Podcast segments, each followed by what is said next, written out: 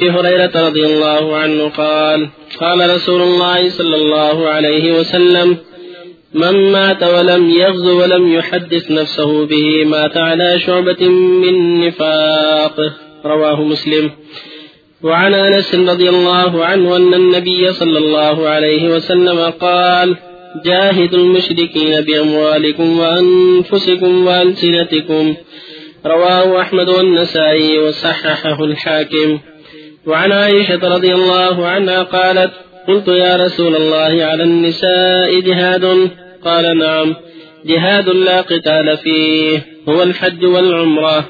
رواه ابن ماجه وأصله في البخاري.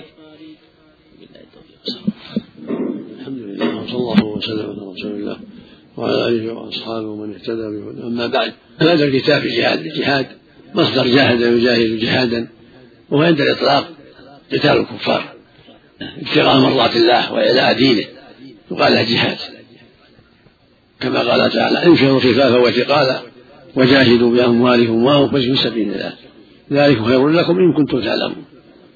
وقال تعالى: وقاتلهم حتى لا تكون فتنة ويكون الدين كله لله. قال تعالى: يا أيها الذين آمنوا هل أدلكم على التجارة تنجيكم من عذاب أليم تؤمنون بالله ورسوله وتجاهدوا في سبيل الله بأموالكم وأنفسكم ذلكم خير لكم إن كنتم تعلمون. قال تعالى: إن الله اشترى من المؤمنين أنفسهم وأموالهم بأن لهم الجنة يقاتلوا في سبيل الله فيقتلون ويقتلون وعدا الحق في التوراة والإنجيل والقرآن ومن أوفى بأهله من الله فاستبشروا بأنكم الذي باعتم به وذلك هو الفوز العظيم. والآيات في هذا كثيرة.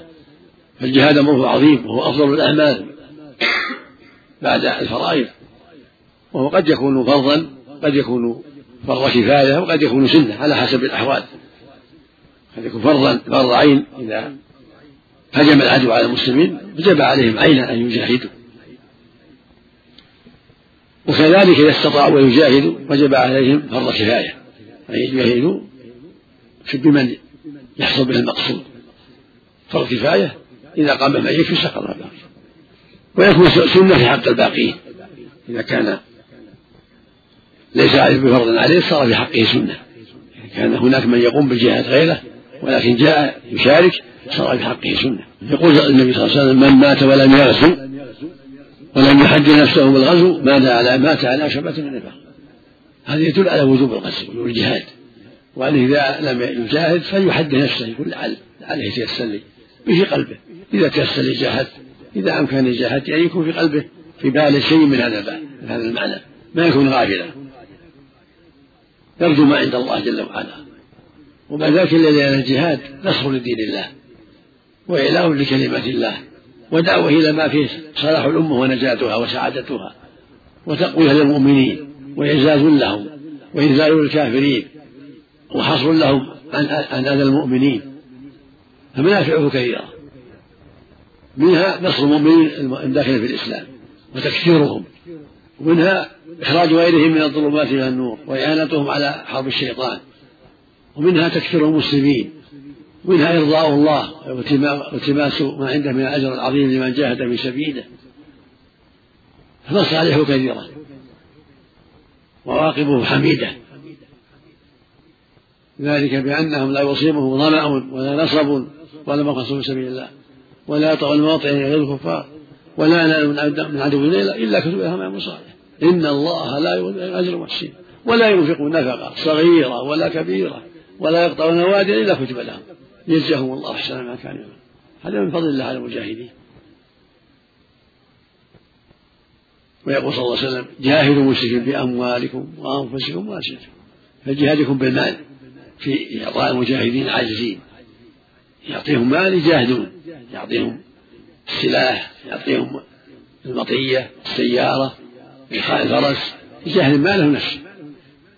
واللسان بالدعوة إلى الله والتحريض على القتال، اللسان بالدعوة إلى الله، توجيه الناس إلى الخير، إرشاد الكفار، دعوتهم، تحريض المسلمين على جهادهم، كل هذا دعوة باللسان.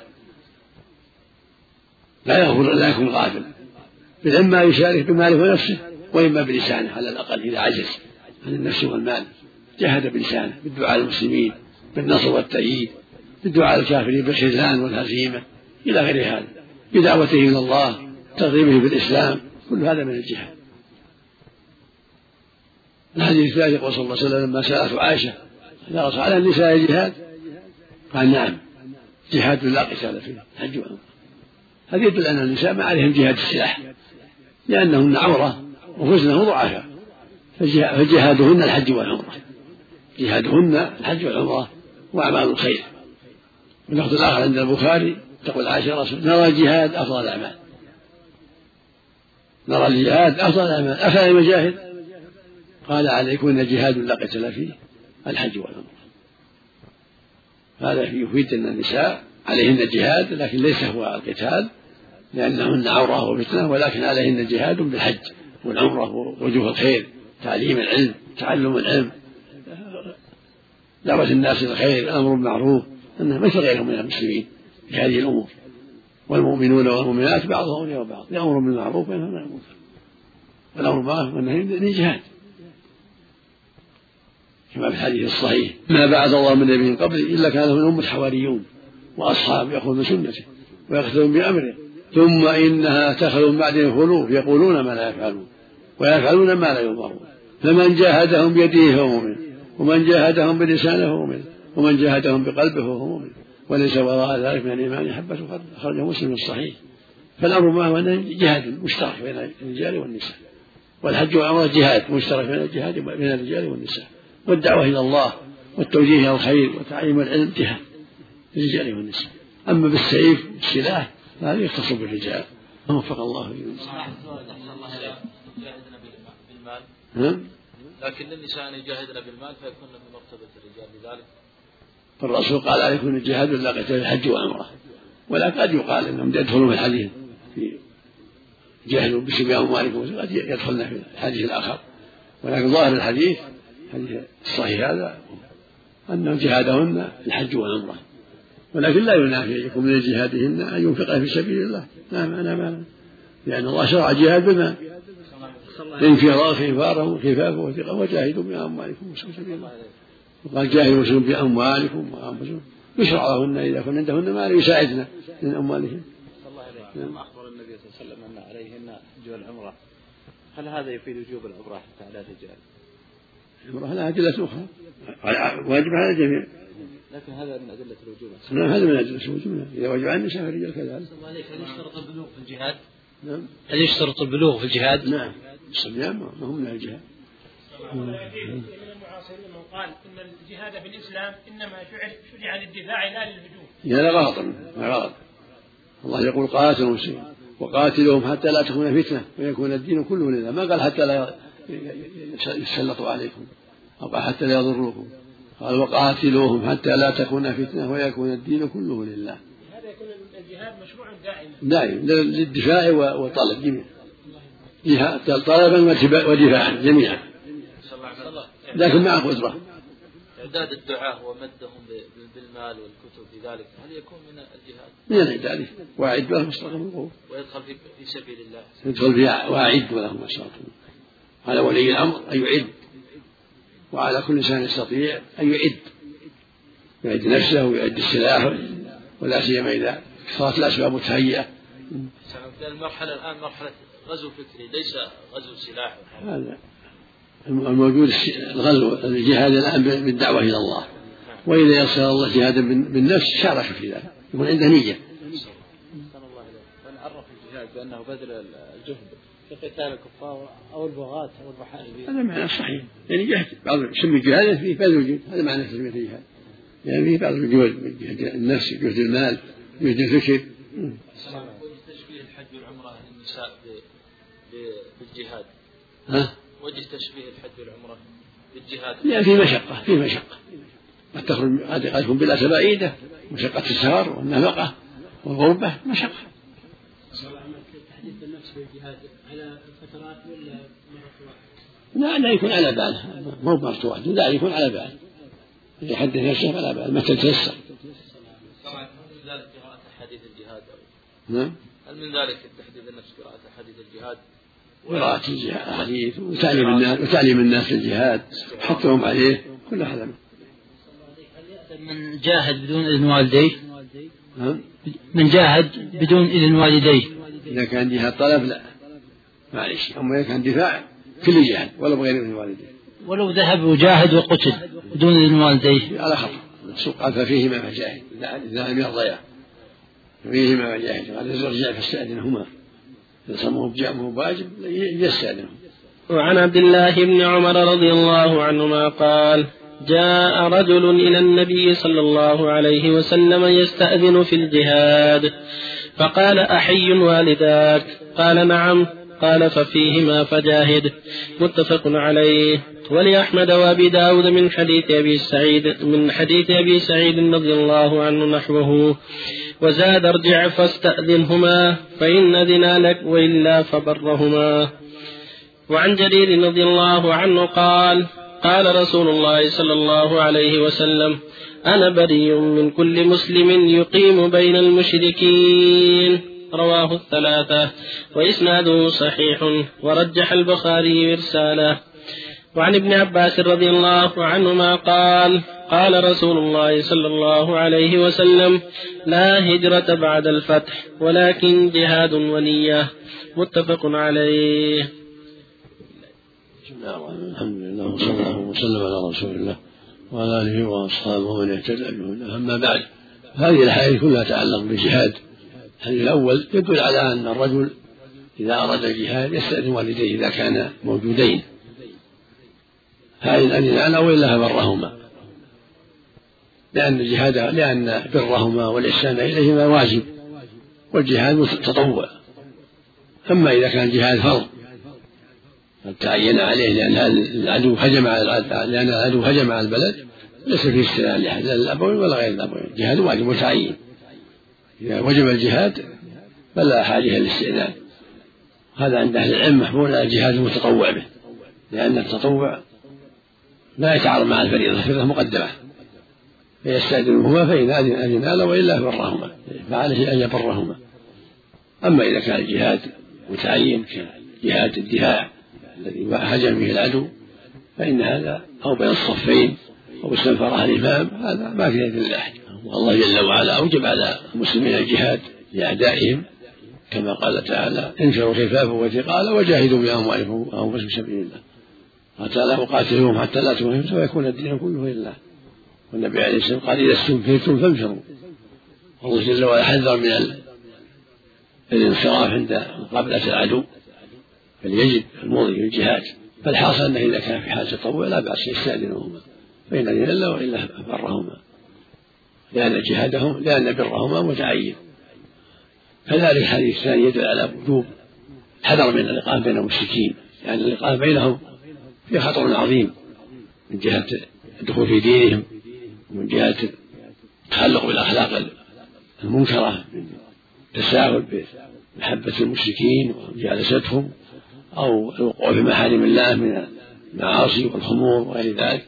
فالحاصل أن اللقاء بين أنصار المشركين ممنوعة، إلا في حق من أنصر دينه أو المضطر أو من أنصر دينه.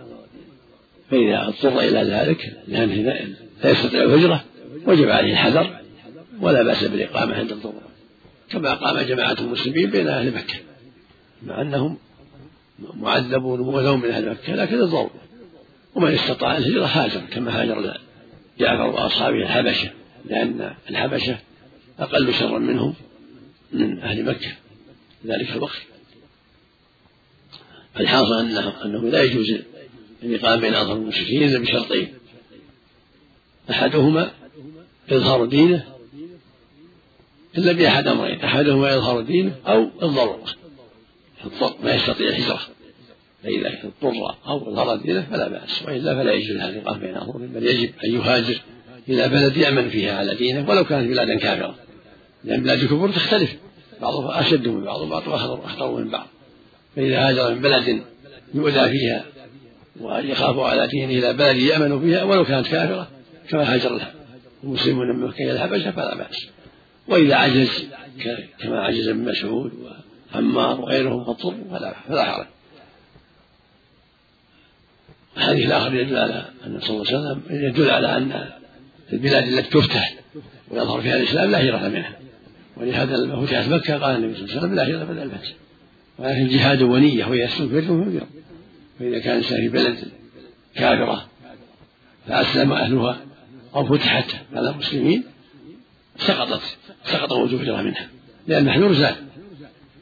كانت مكة بلاد كفر في عهد النبي صلى الله عليه وسلم حتى فتحت، فلما فتح الله على مكة صارت بلد الإسلام، وقال فيها لا هجرة بعد الفتح، ولكن جهاد عند أعداء الله ونيته، عليه النية الطيبة وعليه الجهاد. وإذا استنفر أفسر ولي الأمر وجب عليه النفي كما في الروايات الأخرى، وإذا استنفرتم فانفروا. وفق الله جميعا. اللي قال إن ترك الهجرة يكون من الكبائر إذا استطاع. نعم، الله توعد من تركها بالنار ولكن ما أوجهنا إن شاء الله. نعم، الهجرة إلى بلاد الكفار بعد ما ينفى من بلاد الإسلام. لا، ما هو ما ينفع إذا كان يخاف على دينه، يهاجر إلى بلاد أحسن منها ولو كافرة، كما هاجر المسلمون من مكة إلى الحبشة، والحبشة بلاد نصارى. إذا كان بلد يكثر فيها البدع،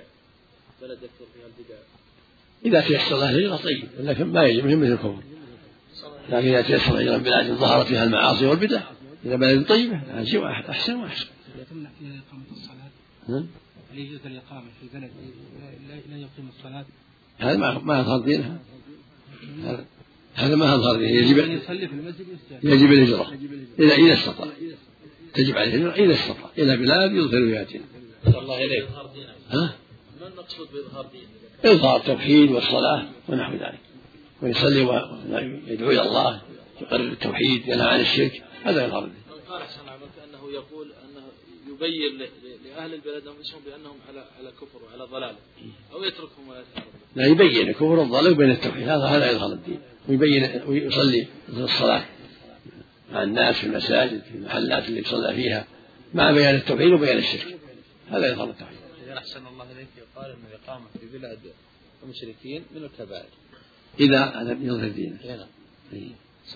نعم، ولم يضطر. نعم، إذا كان يظهر دينه يا شيخ، إذا كان يعني يظهر دينه ما يلام. إذا كان هذه قد ينفع الله به، قد يدعو إلى الله، قد إذا كان على بصيرة في الدين الحمد لله. أما إذا يخشى على نفسه يجب عليه الهجرة. أما إذا كان لا، ما يخشى على نفسه، يظهر دينه ولا يخشى على نفسه، نعم، فالحمد لله. إذا كان الصحابة الذين أقاموا في مكة مضطرين، ما عجزوا عن الذهاب إلى الحبشة، تجنس بجنسية بلد كافر ما يجوز لها، قد تجره إلى الشرك، ما يجوز تجنسه، يخشى عليه أن يقع في الشرك، لأنهم يعطوها الجنسية قد يلزمونها بقوانينهم وشروعهم. وإذا انساق تحت أحكامهم صلى، لأنها انساق لأحكامهم قد يجره ذلك، يخشى عليه من هذا، فلا يجوز له الجنسية. أما الإقامة للضرورة ما في بأس، قام لعلاج أو لطلب العلم أو ما أشبه ذلك وهو غير لا بأس. إذا سافر من أجل استيراد بضاعة والله خطر، الله لا أدل له المال إلا إذا كان يظهر دينه، الله لا أدل له المال. نعم، بالنسبة لغسل الجمعة خاص بالرجال مستحب ولا النساء؟ لا، للرجال فقط، لأنه يذهب يصلي مع الناس، ولهذا وصل مرة إلى الجمعة فليغتسل. نعم. وعن أبي موسى الأشعري رضي الله عنه قال: قال رسول الله صلى الله عليه وسلم: من قاتل لتكون كلمة الله هي العليا فهو في سبيل الله. متفق عليه. وعن عبد الله بن السعدي رضي الله عنه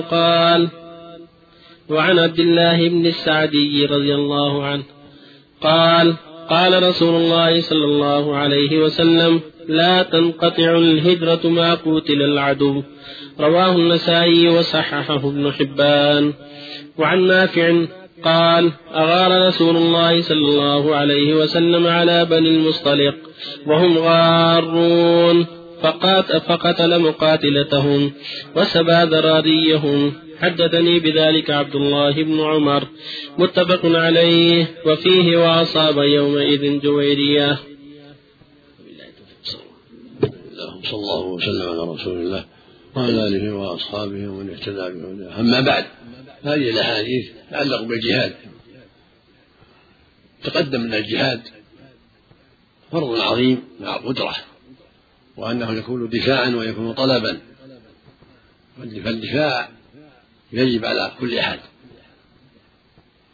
وأما الطلب يجب باستفار الإمام، إذا استنفر الإمام الناس أو حضر الصفين وجب عليه الجهاد، وإلا فهو في حقه تطوع. ولهذا يقول صلى الله عليه وسلم: وإذا استنفرتم فانفروا. والله توعد من حضر الجهاد ثم نكص على عقبيه. يقول صلى الله عليه وسلم: من قاتل لتكون كلمة الله العليا فهو في سبيل الله. الناس في الجهاد تختلف نياتهم.